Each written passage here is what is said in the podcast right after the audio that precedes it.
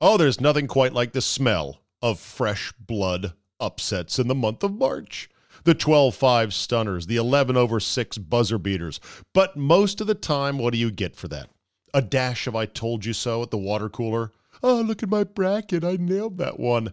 Great. Wouldn't you rather get paid instead? At mybookie.ag, you can and you will. The 12 5 upset when betting with MyBookie is a take your girl out to steak dinner winner winner. And right now, when you sign up for an account, MyBookie will match your deposit with a 50% bonus. Here, just have 50% more. Why not? Use promo code ZABE, Charlie, Zulu, Alpha, Bravo, Echo at mybookie.ag to activate. We're all going to be in office pools, and that's fine. Nobody's going to get the perfect bracket. We know that. But you can make a killing at tournament time by seeing the big mistake coming and pouncing. So let's go, people. My bookie will match your deposit with a 50% bonus. Use promo code ZABE to activate the offer. You play, you win, you get paid. Only at mybookie.ag. Today on the Zabecast, Andy Pollin joins me to talk about the tournament. Past, present, and future. The great moments, the scandals, the big shots, the heartbreaks. There is nothing like March Madness. All that plus the monster trout hauled in in Anaheim plus Andy's perspective on the college admissions scandal. Bonus 1% Zabe is locked and loaded, so buckle up and let's go! Here we go!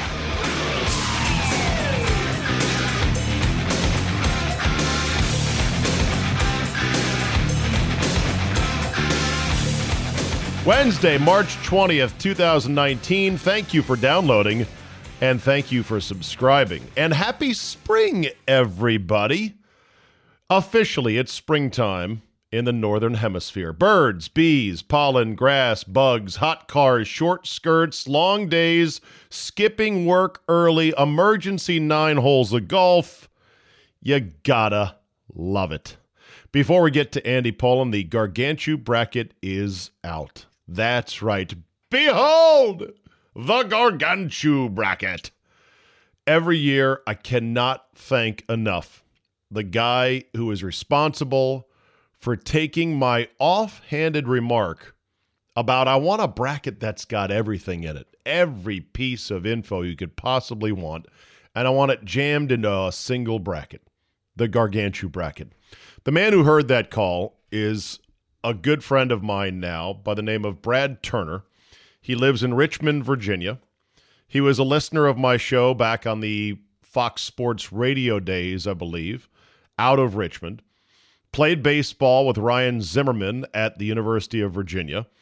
Brad's baseball career kind of dovetailed from Ryan's career at some point, but that's okay. Brad now has a very successful company called the Tread Companies that actually owns a variety of different businesses. He is an incredible entrepreneurial mind. He comes with me on our trip to Pinehurst every year. He's the guy that snapped his club on hole number one, day number one of his very first trip to our tournament, the Malcolm. Took it right between the eyes, or as Kevin Harlan would say, right between the eyes. Had a black eye, was woozy, bleeding, only missed nine holes gutted, maybe not even nine holes, kept going. Earned my respect from that moment on. But anyway, we've become good friends, and he actually went on the trip with us, uh, me and the Goombas, to Scotland last year, and he was great. All the guys love Brad Turner. Brad brings an energy. He brought sort of a Kenny Powers like ball player energy to the trip in Scotland to the point where, you know, f- first night in St. Andrews, it's dark out. We get we roll into St. Andrews well past dark after playing wherever we were the previous day, Muirfield. And we're all giddy because there we are at the home of golf. Check into our hotel on the 17th hole. We then start walking up the 17th hole and the 18th hole in the dark with the magnificent and monstrous Royal and Ancient Clubhouse lit up in the distance. It, it's magical if you're a golfer. You have to experience it once in your life. So it's a beautiful Scottish night. Some of the guys were in flip flops. I think Brad was one of them. And we're walking up the 17th and 18th holes. They're not roped off. You're not going to hurt the ground. It's just hard Scottish turf. The flagstick was still in on 17. They trusted that you weren't going to steal it. There was no cameras around. There's no security. But we were trying to be as respectful as we could, and we get to the little creek that fronts the 18th tee called the Swilcan Burn. A burn, B U R N, burn, is just a Scottish word for creek. And it's a creek that is basically a concrete trough that was about eight feet wide, six feet wide, seven feet wide? I'm not sure. Brad decides in a fit of hopped up glory, he wants to jump the Swilcan burn in pitch black darkness.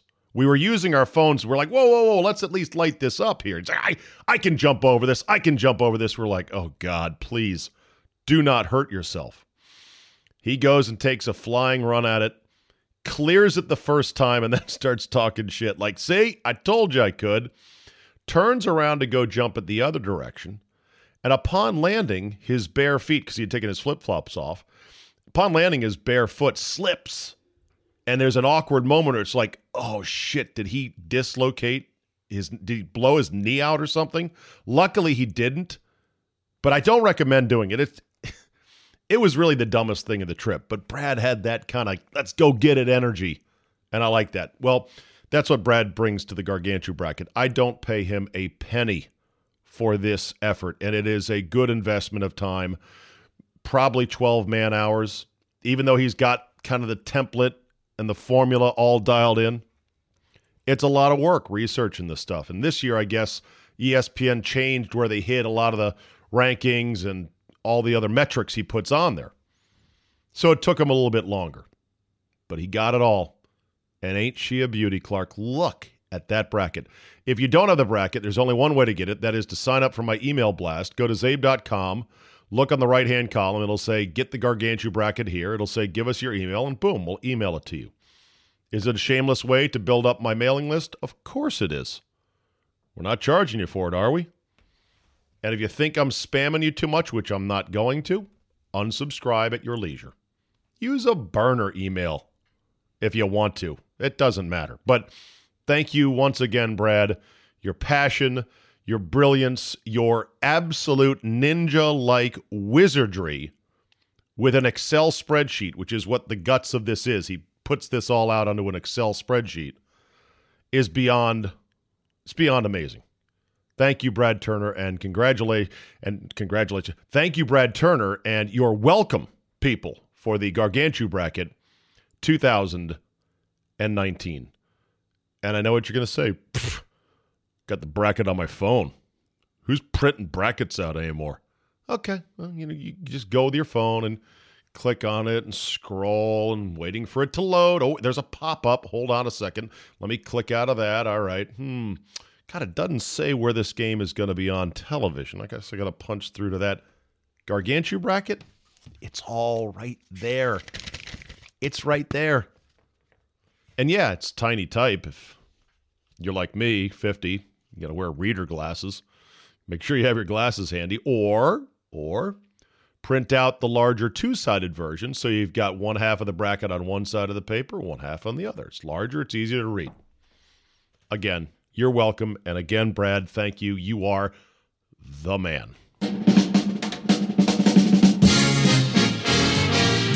Time to check in with Andy Pollin and see what is happening. Hello. Hello, Andrew Pollin. How are you, my friend? I'm good, and you? I'm doing good, man. We got a lot to talk about today. Trout, Harper, tournament, Terps, and I got a bunch of NCAA member wins to run by you. But let's start All with right. the let's start with the Trout contract. I, for one, had to laugh thinking of Bryce Harper th- wanting to be the highest paid player in baseball because it lasted all of what, 10 days, and then it got blown the fuck out of the water by Trout. Yeah, yeah. And do you think there was a part of Harper who was thinking while he's recruiting Trout that Trout would come to Philadelphia for less than what Harper got? If not less, something similar. I mm-hmm. believe that this is a huge blow to Harper's ego no matter Oh, how yeah. much he denies it. The reason it took so long, I think we all agree, is that Harper's deal took so long was that he wanted to be the highest paid guy. Mhm. And he was willing to sentence himself to more years in Philadelphia to get that fictional number of the biggest contract. And Trout comes in and they're like, boom. Wow. Yeah. Yeah. I think, well, also, you know, for the Angels, you're saying to other free agents, this guy ain't going anywhere. So, you know, like the NBA, if you want to jump on board with a guy who's the best player in the game and play for him for with him for a long time, he's there. So that was part of it. And the other thing was that I think Trout wanted to be a one team guy. Harper used to talk about it, but it was just talk. And if you look at the greatest players of all time, most of them have spent their entire career with one team. Most of them in baseball. I call them OTOFs, one team Hall of Famers. Hard to do to be an OTOF, but that's what Trout looks like he's going to be. And even though Anaheim has not won with him, they've made one playoff series and they got swept. It, he doesn't seem to care. He's not even with the Dodgers, not even with the marquee team in Southern California. And this whole notion that Har I mean, what a rebuke to Harper. Him talking shit in his first presser about bringing guys like Trout to town, and then Trout signs there. Wow. I'm yeah, what kinda- about Boras too? Oh, yeah. got Boras puffing out his chest about making him the highest paid player. Yeah, Right. for five minutes. Right, because the whole thinking was, oh, the game's changed. They're not giving out these contracts anymore. The economics are different. Wait, what? What? Trout just signed for. Oh shit! I guess teams will still pay that money for the right guy. See, Harper has always thought he was in the same league as Trout, and he's mm-hmm. not. No, He no, the, the war, the wins above replacement. He's the all-time guy. Yeah, Trout's war Trout. is sick. Now, part of it they say is that the war does calculate defense in there, and Harper is a slight minus defensively. Trout is a plus. But even, even still, in other regards, Trout is just better. He's Yeah, just yeah. better. It must burn uh, Harper's ass. Now, here's the question I've not asked you yet. Do you mind that Harper hasn't thanked the fans of DC officially yet in either a full page ad in the paper or a long Instagram post or anything?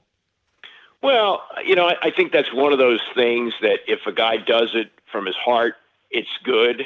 But to badger him into doing it and then him finally doing it, forget it. If he doesn't want to do it, that's fine. And this is one of those rare situations where a superstar leaves and the team looks around and goes, eh, we're just as good, maybe better. They're definitely shrugging their shoulders. I heard uh, the great Richard Justice on with you and Lovey this past weekend. And Richard says this is the best team on paper the Nats have had yet. Period. Right, right. Full stop.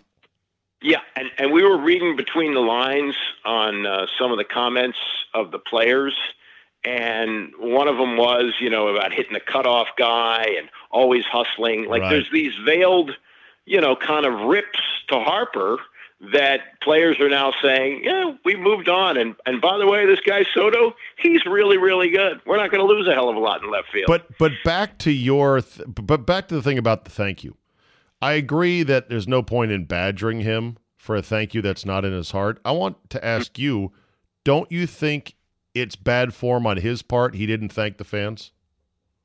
I guess, and and maybe you know because they're coming here so early in the season. I think it's like April second that they're here. Maybe he's got something special planned. Um, you know, I think it's too late. have- I think it's too late. Yeah. I've already said I don't want to hear it now because every other athlete that left, like Nick Foles, big thank you to Philadelphia on his way out of town. yeah, Uh, yeah. Well, he also left with a ring, Well- Harper did not. You left a championship in the case uh, behind as well. Yeah. Uh, even Yeah. Antonio Brown thanked Steelers fans. yeah. I, I he just also had a ring. uh, no, he doesn't. No, in Oh, fact? Antonio Brown is part of the Do Nothing crew. Him and Le'Veon Bell, they're the Oh. ones that didn't win anything, which is part of why some people in Pittsburgh say "fuck those guys" because Yeah. we have other groups and other clusters of guys that have won something. These guys haven't won anything, so see you later. Don't let the door hit you on the way out. Well, I just think Harper is a little bit of a bitch, and I think the not thanking the fans was a little bitch move.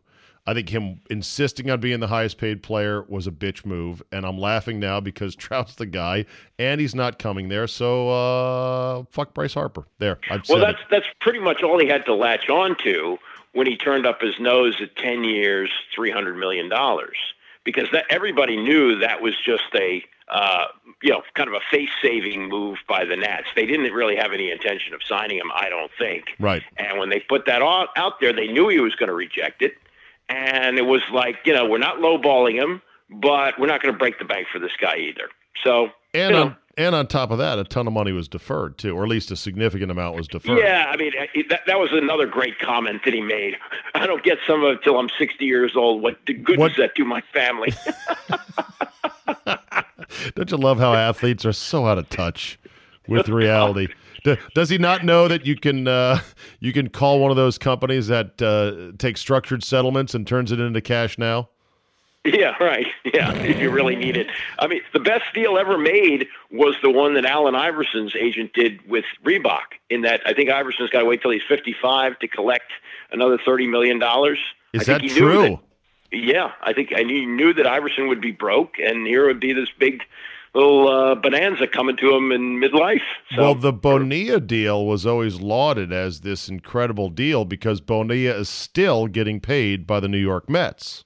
right. However, I've seen stories written from sharp-eyed financial people that say, "Yeah, not really. He would have been better off getting it all up front."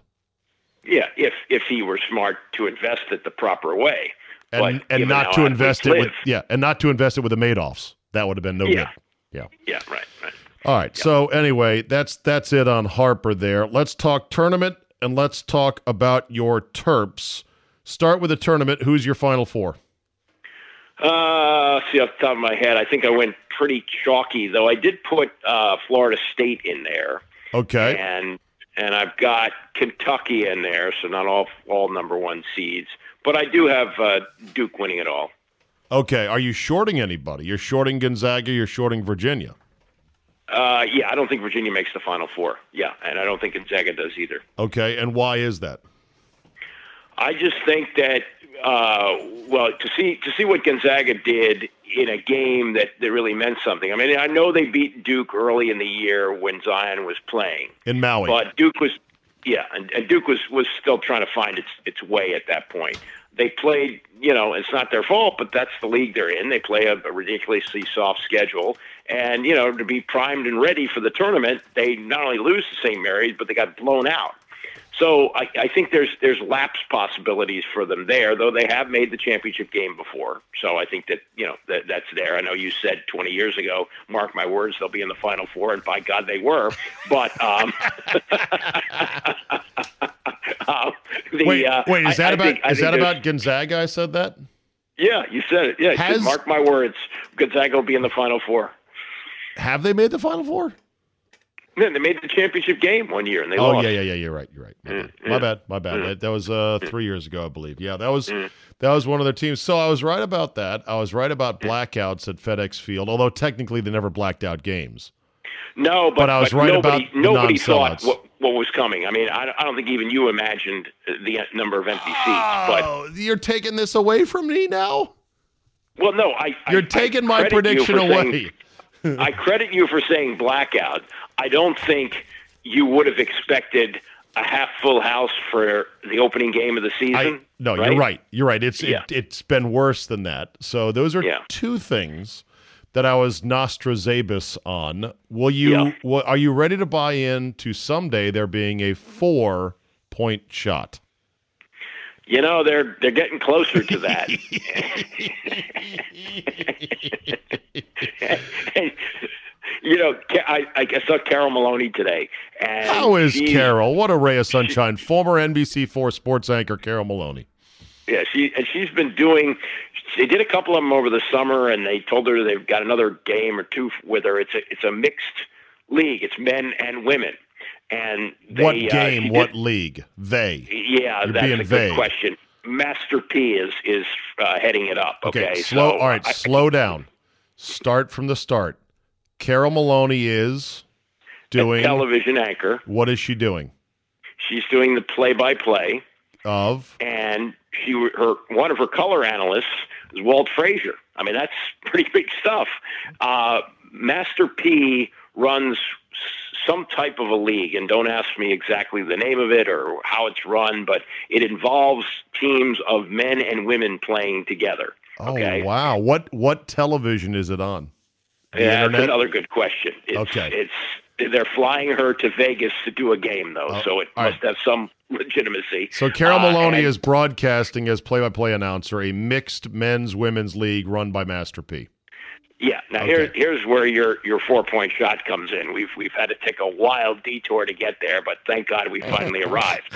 Um, the the the uh, men when they take it from the three point line and make it, it's a three point shot. The women when they take it from that line and make it, it's a four point shot. Yes. Yes, here it comes. You can't hold it back. Did you see the did you see the uh the, the shot that Steph Curry made last night? Oh, the sixty-one footer, sixty-five footer. Basically from 3 quarters court, he shoots from basically from the other foul line almost just beyond it. He shoots a rainbow jumper that had a lot of a lot of push to a lot of heave, but it was still a jump shot type of shot. It was not a baseball pass throw. Agreed. Mm-hmm. And Yeah. thi- and this thing, Andy, came down with water on it. It was so I know. high. And he Yep. banked it in. He is so fucking unbelievable. Shootatron 3000. And he's not the only one. They're all getting much better at shooting threes because they're shooting threes in volume. And so at some point, it's only natural you put another line down, make it worth four. Yeah, well, I mean, these are these are now a generation of kids who, like when we were playing at the YMCA, we take a shot like that, they take us out of the game.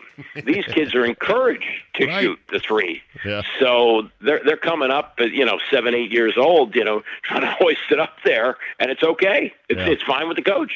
How do you feel about your Terps? Oy, uh, so hard to predict. They've had some games where they look great. Like the second half of the Purdue game, they look like they were a Final Four team. Sure. And they've had two games in the last two weeks, three weeks, where they have looked absolutely abysmal. The Penn State game was a disaster. And I didn't. I was traveling, so I didn't see it, but I read about it and saw some of the highlights. The the uh, game against Nebraska was was embarrassing. It was it was terrible. Yeah. So I don't know which team's going to show up. That's the thing. But you're hopeful.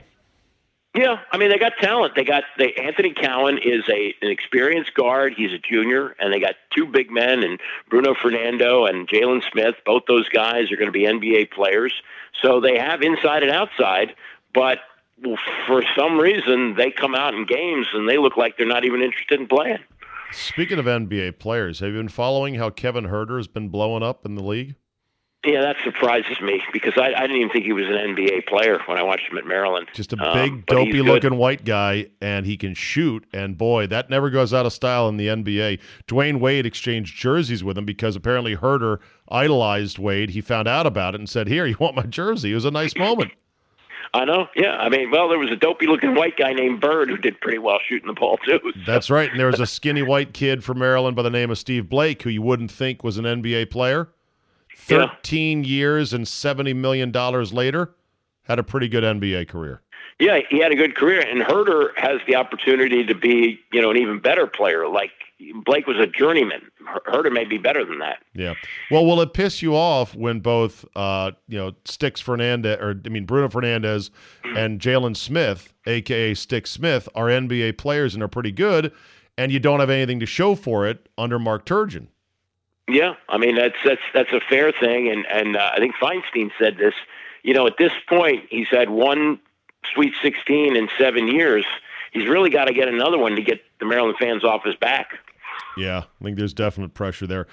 Of course, going back in time in the tournament, the highest of highs was Gary winning the whole thing in 2002 with with uh, Juan Dixon. The Juan Dixon team wasn't just his best team; it was the most likable Maryland team, wasn't it, Andy? Because it didn't really have, other than Wilcox, it didn't really have stud NBA players.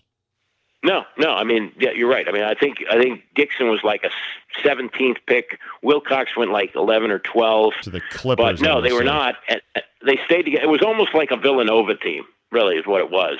And um, yeah, they stayed together. Dixon was a fifth year player. He'd redshirted a year because of academics. Lonnie Baxter was a guy who came in overweight, made himself into a good player. You know, Right. And it was really it was it was an image of Gary. It was it was it was his team. That was the that was the kind of team he was going to win with. and they had all the all the parts fit together just right. Yep, Like they yep. all had some, you know, Wilcox was the big 6'10 NBA jumping jack in the middle, big rebounder, beefy guy. Uh, Baxter could play with his back to the basket and had these post moves that were kind of like YMCA post moves. They weren't really quick, but it was like, God damn it, he did it to us again. Stop him from doing that. Blake was the ball handler. Dixon was the gunner. Drew Nicholas was a freshman, wasn't he? Uh, backup No, guard. Nicholas was actually Nicholas came to Maryland. He saw Juan Dixon, skinny Juan Dixon. He Okay. goes, "I can beat that guy out." He played behind him for three years, so he was actually Right. a junior on that championship team. Oh, he was okay. Yeah, Yeah. all right. So, but he was he gave him back court depth, and then there was a uh, uh, there was like a six seven swingman or quick side forward who who had a who had one of his exa- one of his papers leaked on the internet, and it was embarrassingly bad.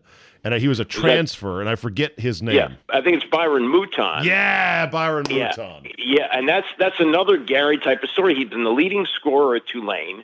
Right. He comes to Maryland. He knows he's got to give up his offensive game, but he did a lot of the dirty work, and he wound up playing ahead. And Gary didn't have many, but he wound up playing ahead of a guy by the name of Danny Miller, who was a McDonald's All American. That's right. And Danny Miller transferred before his senior year, which would have been the national championship team, to play at Notre Dame because he knew he was going to be playing behind Mouton. Yeah. But that's that's how they did it. They built a really good team that year. What a great team, and, and really was not one of these loaded teams that now dominate the Final Four, at least with the big boys like Duke and Kentucky and all that. And of course, the lowest moment for you and, and every Terp fan, and, and me as well, because I root alongside you guys, not quite as rapidly, was the year before, 2001, when Gary and the Terps had a how many point lead over Duke at half? 22 point lead. Oh shit. 22 point lead which had actually been whittled down from something like 28 points. And the halftime interviewer, I forget who it was, Armen Keteyian. Asked Gary, "How do you stop the momentum?" or or something like it was a question about are you concerned about Yeah. how the half ended and what was Gary's response in a It nutshell? was, uh, you see the scoreboard there? We're up 11 points. but you, you could feel it. I mean, it was like a, it was like you're driving along and you're hearing your back tire flop on the pavement. And you go, I, don't, I don't know. It's, you know, and, and they that was the same year. Hold on, wait, was it they- was the halftime lead 11 and the high in the first half was thought the high 22? was 22 in the first half, and they were up 11 at halftime. All right, yeah, he cut it to 11. those- And Gary took umbrage, like saying, hey, we're up 11. We're doing pretty good. It was his way Yeah. of trying to get back the narrative of, hey, fuck, we're not choking this away, all right? We're doing fine. yeah, yeah. But Well, but you're right. It, it was like it was like robbing a bank. You got a trunk full of nothing but hundred dollar bills. You're flying down the highway and it's eerily quiet, and you're saying, "I don't hear any sirens. Do you hear any sirens?" And you're like, "Holy shit! I think we're gonna get away with this." And then over the next crest, you see this row of cop cars with their lights on. You're like, "Fuck!" yeah. And then, of course, Yeah. the fifth foul on Lonnie Baxter that year was the most bogus, bullshit, unbelievable phantom foul that really helped sink the Terps, and they go on to lose that game. Bitter, bitter pill. Yeah, but also you got to remember that year they were up 10 points with 50 seconds, 54 seconds to go at home. That's and right. Blake fouls out. He's their point guard. And they got to play Drew Nicholas at the point, and he's not really a point guard. And Duke gets a couple of steals, hits a couple of threes. Game goes to overtime. They lose. Blew a 10 point lead with 54 seconds to go at home. The next day is the Super Bowl in Tampa. And Gary Williams is, of course, great friends with Steve Bisciotti, the owner of the Ravens, who were playing the Giants that year in the Super Bowl. So the next morning, Gary gets on Bisciotti's private plane. They go down to the Super Bowl. They're sitting in one of those corporate tents. And Gary hears behind him, Gary, Gary, how'd you blow that game last night? And in fact, it was Tampa resident Dick Vitale there to make Gary feel good as he was trying to forget a nightmare. Yeah, thanks a lot, Dick. Yeah, he was not Yeah. happy about that. Uh, but that Yeah. you know, th- and that's this this tournament. I love it as much as I have ever loved it. And that's a hard thing, Andy, when you're like me and you and I are grizzled vets in the biz. Everything fades over time. Nothing is as special as it once was. I still love this thing as much. It's I think better. you It's like it better. Well, it, as a consumer, it's better because now they put it on all these different channels. Remember the frustration of being at the mercy of whoever was Oh. at the controls for CBS? Oh, I uh, I told the story today on my local show. I said one year, and for my listeners who aren't from DC, this is a true story. Uh, for one- one year, Maryland and Georgetown caught each other in the Sweet 16. Yep. This was huge news because Maryland and Georgetown had not played despite their proximity of 11 miles as the crow flies between campuses for something like 20 years because of a dispute going back to who owes who a home game between Gary and then coach John Thompson, right? Right. So this Yep. is the great Cold War of the DMV amongst battleship college basketball programs and oh, they're meeting in the Sweet 16. We're all hunkered in ready to watch, but at the time CBS still had this archaic policy of we're not going to leave a close game in another region no matter what. So the DMV on our WUSA Channel 9 affiliate didn't go to the Terps and the Hoyas to start the game. They only gave us periodic look ins for the first 10 minutes of the Yep. game, a full quarter of the entire game itself. An Yep. It was bad. absolute Yep. outrage. And for those of us that had satellite and had bought the Mega March Madness package for sixty nine ninety five, we hmm. too got fucked because they bowed to the local affiliates and blacked out that game on the satellite. Oh God. Remember Yeah, the remember the remember the time when I had just started with you about 2000 that Channel 9 was running late on championship night and they instead of playing one shining moment went right to news and I came Yeah. in the next day and I was spitting fire and I wanted to call the newsroom and chew them out. Remember that? Yeah, well, that's when uh, Jess Atkinson was there, and I think I think we tried to get him on the air. We had him on the air, and it was like, you know, it's not my call. You know, it wasn't my job. you know? I think they played it the next day and even though th- I'm trying to think the internet of course was around back then, but yeah.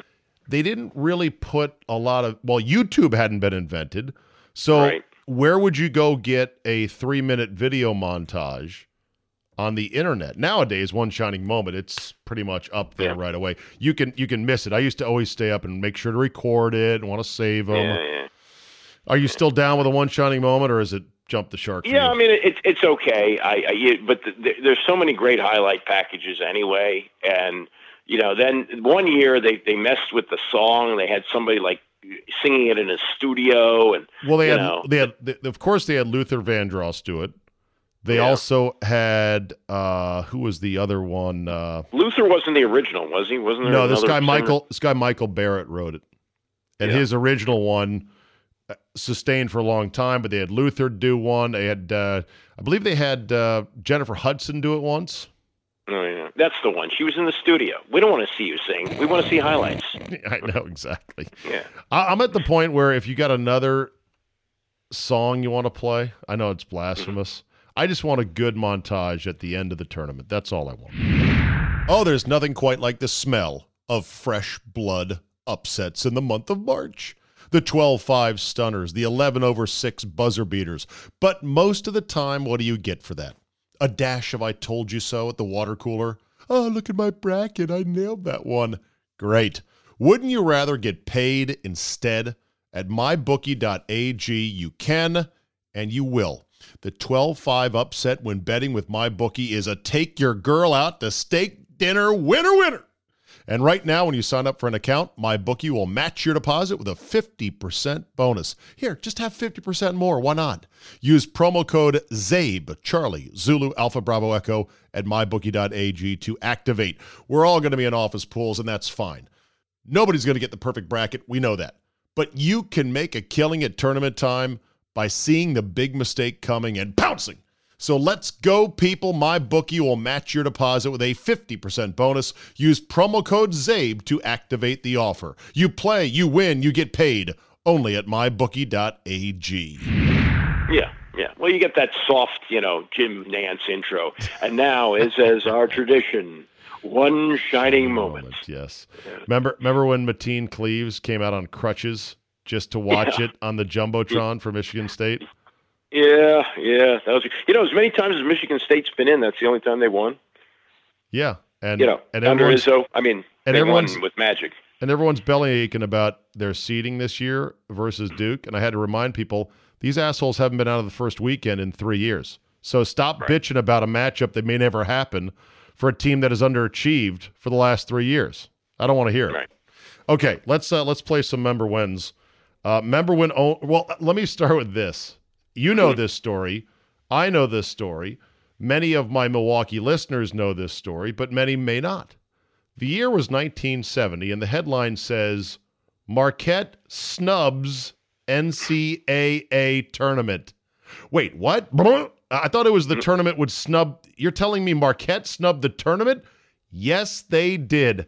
Al McGuire at the time didn't like where they had placed Marquette regionally and decided instead to go to the NIT. Yep. This was unprecedented. And at the time, there was 15 conference champs in the NCAA, and they invited 10 at large. 25. What a weird number, Andy. Well, you had you had buys too. Um, Right. They had this. They had this when they before they went to sixty four. That there were forty eight teams, so you used to have first round buys. I mean, basically, the whole thing was set up for UCLA to win it every year. That's the way it worked in those. Was days. it really? Well, you know, a lot of times to get to the Final Four, and they didn't even call it that then, the national semifinals, UCLA would win two games out west. They weren't necessarily at Pauley Pavilion, but they didn't have to go very far. Right, right, So right. that was part of it, and um, it just it just was a diff- you know it just wasn't as big a deal. That's really what it what it came down to. I think I think that when the NCAA tournament really took off was 1972 when they put it on Monday night for the first time, and Bill Walton was I think 22 of 23 in Right. just an incredible performance. So when the country got to see that, see, it used to be like they have it Saturday afternoon. And, you know, it was one of those things like a baseball game. If it's on, you're going to watch it. But it became appointment viewing when they put it on Monday night, and that's when that's when I think the the uh, the Final Four really, you know, got going. The Associated Press says Marquette University, ranked number eight in the nation, turned down the bid and decided to go to the NIT in a dispute over its placement in the Midwest Regional. Yeah. So, yeah. well, there wasn't as much money. You know, they didn't. It, the- money difference now. You know, you say, well, what if you win the NIT? Do you get more money than if you go out in the first round of the NCAA? No, it's all about getting to the NCAA's. Yeah, uh, and now and now look at it. Here, here's what's also amazing about the tournament, and I've come to accept the first four, these two games tonight and these two games tomorrow night. What's amazing is this: two things. When Belmont, who was really on the bubble because they fucked up their conference tournament, when they mm-hmm. were named as one of the play-in teams, they went crazy, Andy. They went crazy, Yeah. which means they don't care that they're at the virtual card table at Thanksgiving dinner with the family over there at the dining room table. They're just happy they're in. Yeah, yeah. That's Right, incredible. And then watching the first game tonight, after Fairleigh Dickinson won, the coach is giving a speech to the sideline reporter like he had just won an Academy Award. All my glory goes to my staff and my players. We're just so proud of this moment. And like he pumps his fist, hands it off to his player, and walks away. And the kid was Yeah. totally over the moon. Andy, this is a first round fucking game. yeah, but it's the Fairleigh Dickinson. that I know. uh, Like when I say that, I say that in admiration. This is the magic of the tournament. They can take a sow's ear and make a silk purse out of it. Yeah, yeah. No, it's it's it's the, the reason that this is so good, and it's amazing with these play-in games. It really does, hasn't seemed to hurt it. But this is all about the office pool. It's all about the bracket. This most people are watching college basketball for the first time this year in these next two days, next True. three days. But even if you, You know. don't have a bracket, because my mom watches this and she does not, I don't think fill out a bracket unless she's some high Nope. stake, unless she's in the high stakes pool out in Arizona. I have no idea about. I think she likes it because she likes the emotion. She likes the Yeah. youthful emotion of the kids and the fans and the and the and the students with their faces painted and all that Yeah. shit. It's good. Yeah, it's it's it's it's what we need in this world of crass commercialization of our sports, right? Well, oh yeah. Well, did you did you hear Dick Vitale call it a cesspool? The, the guy who has attached himself to every sponsor that has ever put a commercial on with the Final Four. I mean, come on. Did did you hear that his comments? I I read his piece. It was an interview for Esquire magazine, Yeah. and yeah. he called it a cesspool and said, "Hey, these guys should get paid." And I just I just said, "Well, there goes another one." I know guys like Bilas say they should get paid, but that's more of a posturing thing. Like you can't once you start going down the paid route. I ask questions like, "So can you trade players then? Can you cut Yeah. players?" How many year contract? How many years are you have to be around? Because like once you make them pros, even for a nominal amount, then you have all these other things you have to attach to it. Pro players he- don't have the freedom of college players. He, he's saying that if, if if you started paying them, you wouldn't have all these scandals. What an idiot! You'd If- have if- more if- scandals. Yeah, if the pay was fifty thousand, how much do you think the Duke boosters would pay Zion Williamson to go there? Five hundred thousand. You Right. know, it's ridiculous. And, and for a guy like Zion, he would come in with a contract in hand and endorsements in hand, right? Yep. And he may not live up to it. Now, he has lived up to it and then some, which is great and good for him. But imagine what a clusterfuck it would be for the next Zion Williamson who comes in and sucks and is an asshole and is not playing hard, but is rolling around campus in his Benz. Yeah. you know, that's just a recipe for this thing falling apart. Okay, some more member wins college basketball. Remember when it was fun to hate Billy Packer calling the game? Yeah. Do you miss Billy Yeah. Packer? I do miss Billy Packer. Um, I, I think I, I, I always like Raftery, and and you know Grant Hill's okay. So I, I don't I don't but but Packer Packer just had sort of that rhythm of the game to him. Like it just sounded right. Nantz and Packer, Nantz and Mus, or Musburger and Packer. Right. Just it just worked. And it's one of those things where you don't know what you got till it's gone. And Yeah. I, I kind of do miss him. He was he was kind of the aloof, condescending anti-Vitale. He was Yeah. the non-cheerleader. He was there to try to actually analyze what was going on in the game. Uh, Yeah. Remember the paper office pool? Do you still fill out a paper office pool? No, uh, that that finally has ended. Uh, Samantha runs our family pool, so Is that I- still I- going strong? Oh yeah. Well, actually, it's expanded because much like the field of the NCAA tournament, because both of my kids have significant others now, so they participated in. it. That's that's awesome, and the winner gets to pick where to go to dinner, right? Yeah, and that doesn't work out for me because I always have to pick up the check. But yes, that's that's uh, how the winner is. Uh, You, you know what you need, Andy? Is you need a Pollin family trophy for Yeah. your uh, for your pool. Uh, Yeah. Remember when they remember when they started monkeying around with the names of things? Like they would call the regions by the name of the city that they were in, the Albuquerque region, the Or Tampa pod. region, and then they had the pod system where they would just they would take a chunk of games and Yeah. say, "We're here in Hartford for round one of the West Regional." The wait, Yeah. what? And Yeah. then remember when they started calling these play-in games the first round? Yeah, oh, yeah, the first four. Yeah. No, no, they called it the first round. Oh, And- that's right. Yeah, yeah. And then yeah, yeah. and then come Thursday, they'd say, "Welcome to second round games here Yeah, in Greensboro." And you're like, "What the fuck?" They've gone what away. did I miss? They've gone away from that. They finally figured out that was stupid. Just like last year, they had the disastrous alphabetical rollout of the brackets. They said that sucks, and they trimmed it back to an hour, and they got right to the brackets this year. Did you notice that? It was perfect. 36 Yeah. minutes. Did you see on YouTube, somebody posted this, it was 1994, so it's 25 years ago, that they got this whole shebang done in half an hour? I don't doubt it. I Yeah. don't. They, They- don't doubt it. And and that was when you had to jot down. Oh, yeah. You had to get your own paper. Like I don't even know where we. Oh, you would get the bracket out of the paper, right? The newspaper right. would print a blank bracket. You'd Yep. cut it out, and as the names were on the TV, you'd quickly write them down. You Mm-hmm. might have had a VCR in '94 to go ahead and record, and Yeah. pause. But we didn't have DVRs back then, and the internet didn't exist. So right. if you yeah, wanted no, to, you, you, yeah, you, you got the paper, you got the paper in the morning, and you looked at, oh, yeah, that's right. Yeah. And then, and then you would get, you wouldn't get the times till later in the day. You know, like, how am I going to plan out my week? What if Maryland's playing in the afternoon? What am I going to do? And they give you the times right away now, too. Do you think it'll ever go to 128? I hope not. I hope I- not I- either. I, I think that would be that would be just just way too much. It, And- it would and break it, wouldn't it? It would break the Yeah. whole thing. Well, well, also, you know, then then what you what, what do you do for those two hours that ESPN has after the brackets come out? Because a lot of that is the airing of the grievances.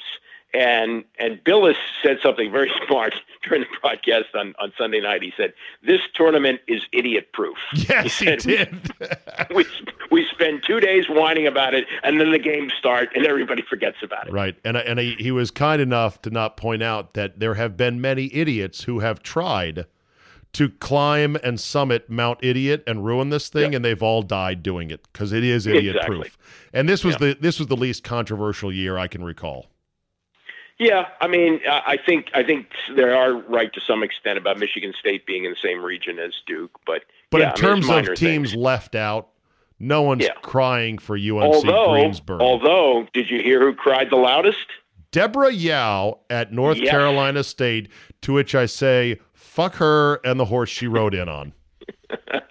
that that woman is not a good person. So good for her. Yeah, and She you know, tried to get us fired. I remember know that? I know. Yeah. I remember it well. She failed at that too. Yeah, Like yep, she's been yep. failing at being an AD for quite some time. Hi Debbie, Mm-hmm. how are you if you're listening to this? Enjoy the NIT. Okay.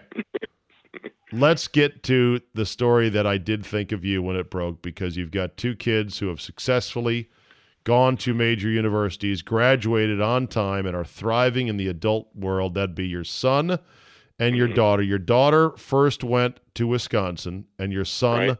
went to Indiana. And mm-hmm. then this admission scandal bombshell broke. And I thought, I can't wait to hear Andy's thoughts on parents buying, buying their kids into college.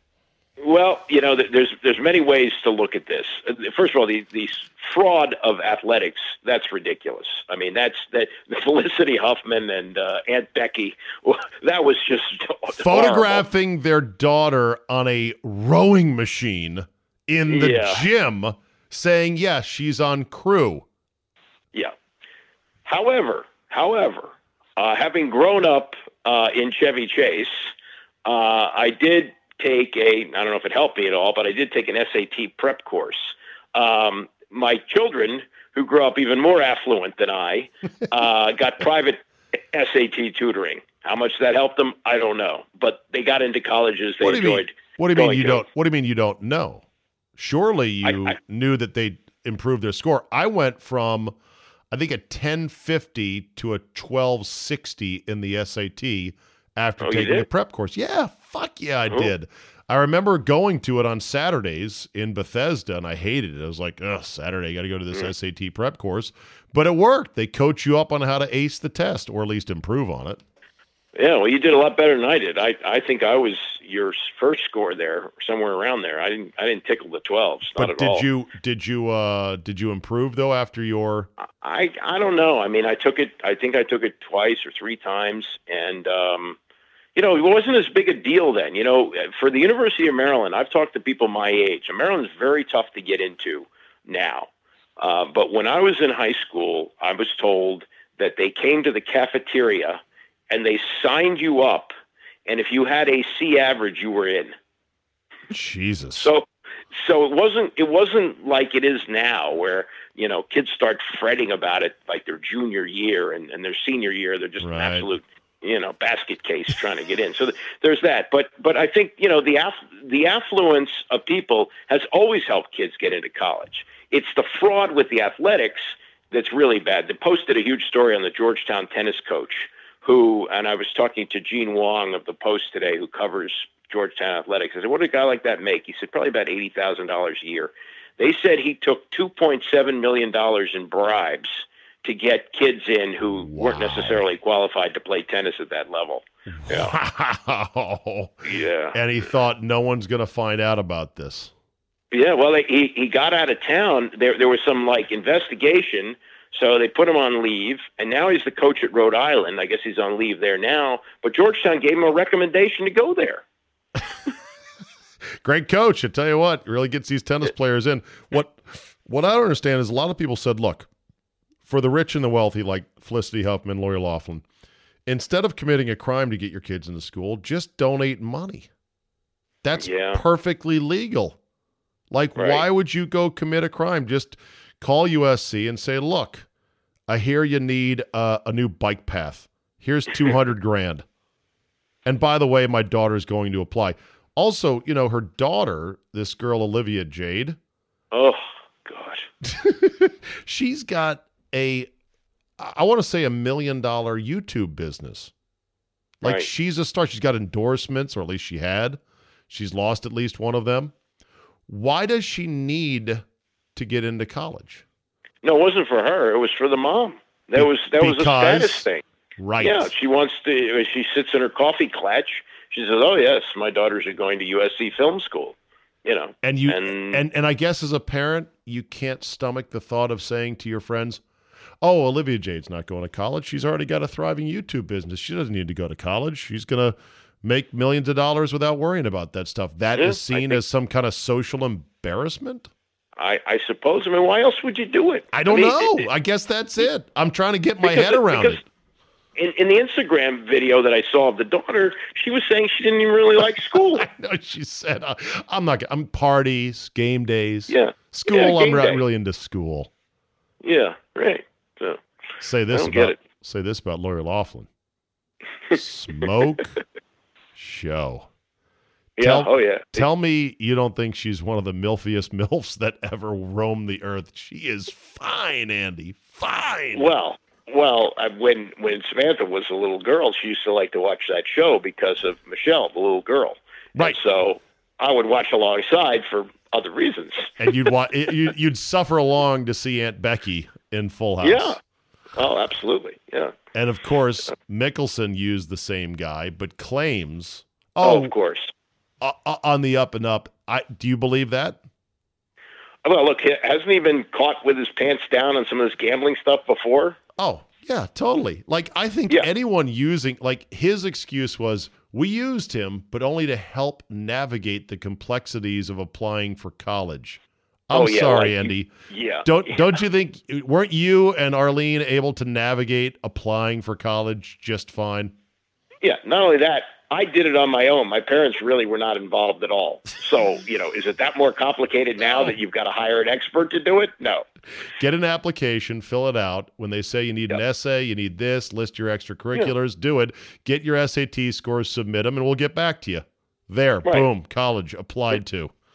Right. And and usually a school has somebody who serves in that capacity to help you if you need it. Right? Yeah. Counselor. Yeah, I hear you. All right, Andy, anything else you want to add before we're done today? No, I think we've uh, covered quite a bit. Oh, did you want to uh, talk about the uh, the Redskins and uh, this report that was put out by a member of the station that I do work for? Yes, I heard that uh, your boy Eric Bickel in the mornings Mm-hmm. on the Sports Junkies said that Jay Gruden is not being consulted on any of these moves. It's a total Bruce and Dan show with a little Mm-hmm. bit of help of sidecar Doug. and and that Jay is extremely frustrated because they've got all these needs and they blew all their cash on a safety. Yeah, I mean he's he's what Bickel said was that Jay Gruden found out about the Landon Collins signing by text from a reporter. That's not good. Uh, a, I believe EB's report one thousand percent. Yeah, yeah. Any organization, other organization, you go, eh, I don't know. This one, absolutely. And what kills me is that they just signed this lineman Ereck Flowers, who is Oh. flat fucking terrible. Andy, he makes Shar Pourdanesh look like Joe Thomas. That's an Well, he- inside Redskin reference. Very few people will get, but he was a shitty lineman from back in the day. You're telling me a lineman that was so bad the Giants cut him in week five of this year, and who the Well, Jaguars cut this offseason, we're going to shine him up and put him to good use? Get the fuck out of here. You and I have worked with enough ex athletes to know that there's sort of an unwritten rule that they never criticize anybody that they played with. And Geoff Schwartz, who was working for, I guess, the NFL Network, Yes. basically said this guy quit. Like he, he, he stopped playing, and, and and he was the ninth pick of the draft. And the Giants quickly benched him, tried to trade him. When they couldn't do it, they cut him. And the only one who was interested in picking him up was the guy who drafted him, Tom Coughlin, in Jacksonville, and they were terrible. Yeah, but we're gonna but we're gonna move him. We're gonna move him to guard. Oh, that'll work. Sure. I mean, uh, and he's we're not, obviously proved versatility. right. He can suck at any point along the line. He's very versatile. Yeah. And yeah. we're, we're going to pay him $4 million for one year. Right. The fuck? And, and, George Costanza should be coaching this team because now it's full of quitters. Rodgers Cromartie was was a quitter last year in Oakland. Right. And now all of a sudden he's he's back. And we're so, keep, we're keeping Mason Foster, who openly ripped the team or did it on Instagram, got ratted out by a fan. That's not yeah. good. He's a defensive captain. You got uh, Josh Norman's coming back, I guess. He too was at wits end with the team and the coaching staff. He's going to be on it. You know, Case Keenum is a half baked idea. DRC is a half baked idea. Adrian Peterson is just, well, maybe he'll do what he did again, half baked idea. We're going to suck and I'm happy about that because that's what I want. But here's what scares me, Andy. I think they think they're not going to suck. I think yeah. they think these are all plausibly decent moves. And that frightens me. That there's that, and then they've got the backstop of if they do suck, then you got another year about this time where oh, Alex Smith looks really good. Yeah, he's he's coming back. Oh, so I know we had a bad sake. quarterback situation last year, but we're going to be good in 2020. Believe me. And for fuck's sake, that better not happen. There is the I'm God bless Alex. Go off into retirement. I want to win two games and draft Tua Tagovailoa or Tagovailoa, Tonga. And if not him, Jake Fromm Mama Mama. And if not him, Justin Herbert from Oregon. One of the three. All we need to do is to lose, is to win no more than four games. We'll get one of those three guys. Now we're in business. Can you imagine what that stadium will look like for a season ending game with like two wins? I mean, it'll be bad. I might have to, if that's the case, if we're sitting on two wins in week 17, I'll go to that game, Andy. I will go to that game with a sign that says, Tua, welcome home. it'll it'll kind of be like the uh, the famous Santa Claus game in Philadelphia, where the fans were not angry that the Eagles were losing; they were angry about a win. You, right. you know the story of that that because because they, uh, if they'd have lost one more, they'd have been able to draft O.J. Simpson. But because they won an extra game, Buffalo had the worst record, so they were pissed off about that. And how does Santa Claus uh, work into it? You said the Santa Claus game. Yeah, well, the, the famous the, the, the, booing of Santa Claus and hitting him with a snowball. That was a season-ending game for the Eagles, where they were out of the O.J. Simpson sweepstakes, and it was so bad Santa Claus didn't show up, so they took a guy out of the stands who was wearing a Santa oh, Claus oh, right. costume right. and had him walk across it the was, field. It was a bad Santa, that's why he was booed, and secondly, they were mad that they were winning when they should have been losing. Exactly. Yeah, that's that's what Philly fans say is their excuse. I say they're yeah. just savages. That's why they booed Santa Claus. Belmont 37 and uh, Temple 31 at half, Andy. I'll let you scout the second half because the winner comes for your Terps in round one. And we will talk to you next week, brother. Thanks. All right, very good. See you, bud. All right, I'll see you.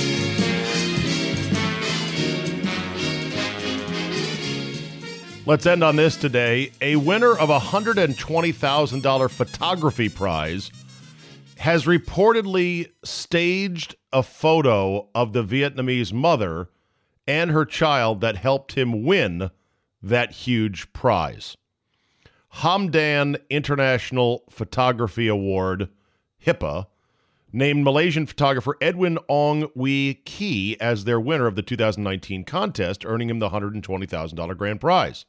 However, behind the scenes photos of the Vietnam shoot, which depicts a mother carrying two children, that have been shared on social media are now raising questions about whether the picture was truly award worthy and whether or not it was, quote, staged.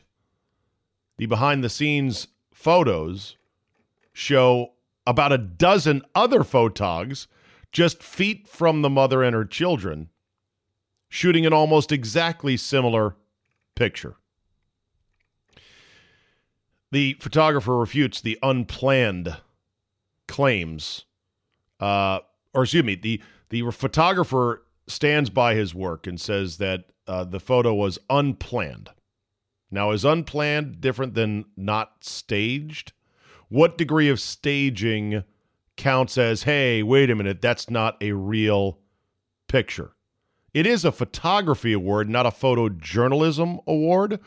And those things are two very different things. Photography is just taking good images.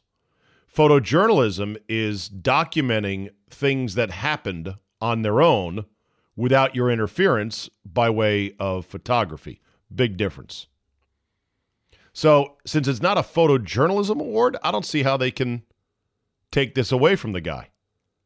Plus, I'll just give you one thing that I learned on various trips with buddies and family and uh, these trips I took with listeners to various places, Africa, Jamaica, you name it. Good photography, especially for most of us that are just civilians, whether it's with your family or a group or whomever. Good photography is essentially telling people in a very persistent but pleasant way to do things that they otherwise would not want to do. In fact, I think I told you guys this on the Czabecast after I came back from Africa. That's all it is. Turn this way. Wait, come back over here. Out of the light. Okay, hold on a second. Take your purse off. Okay, good. Now you look good. All right, ready? Bing, bang, boom, snap. If this mother and her child or her children, looking as haggard and desperate as they did, if if they were just told, could you turn this way and then click? I don't see how you can knock the guy for that. That's just photography. It's not photojournalism. And he won the prize. I just can't wait for somebody to say, How dare you accept such a huge prize without feeling guilty for this poor refugee mom and her kids? Shouldn't you give some of that money to her?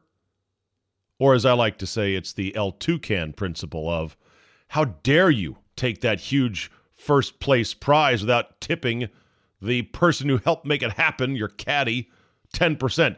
Give him 10%, give him $12,000 of that, full 10% of that first prize. Otherwise, you're an awful person. That'll do it for today. Download, subscribe, comment, like, feedback. I love it. Tell three friends. Get the Czabecast app. It's quite handy. Subscribe to Premium every Friday. Czabe.com slash premium is how you do it. Email me at czabe at yahoo.com any old time you like.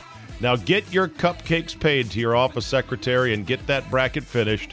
And we will see you next time.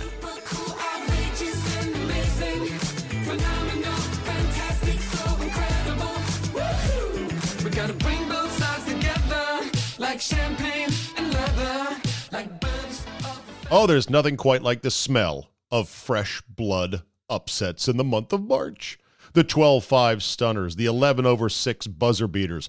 But most of the time, what do you get for that? A dash of I told you so at the water cooler? Oh, look at my bracket. I nailed that one. Great. Wouldn't you rather get paid instead? At mybookie.ag, you can and you will. The 12 5 upset when betting with MyBookie is a take your girl out to steak dinner winner winner. And right now, when you sign up for an account, my bookie will match your deposit with a 50% bonus. Here, just have 50% more. Why not? Use promo code CZABE, Charlie, Zulu, Alpha, Bravo, Echo at mybookie.ag to activate. We're all going to be in office pools, and that's fine. Nobody's going to get the perfect bracket. We know that. But you can make a killing at tournament time by seeing the big mistake coming and pouncing so let's go, people. My bookie will match your deposit with a 50% bonus. Use promo code CZABE to activate the offer. You play, you win, you get paid only at mybookie.ag.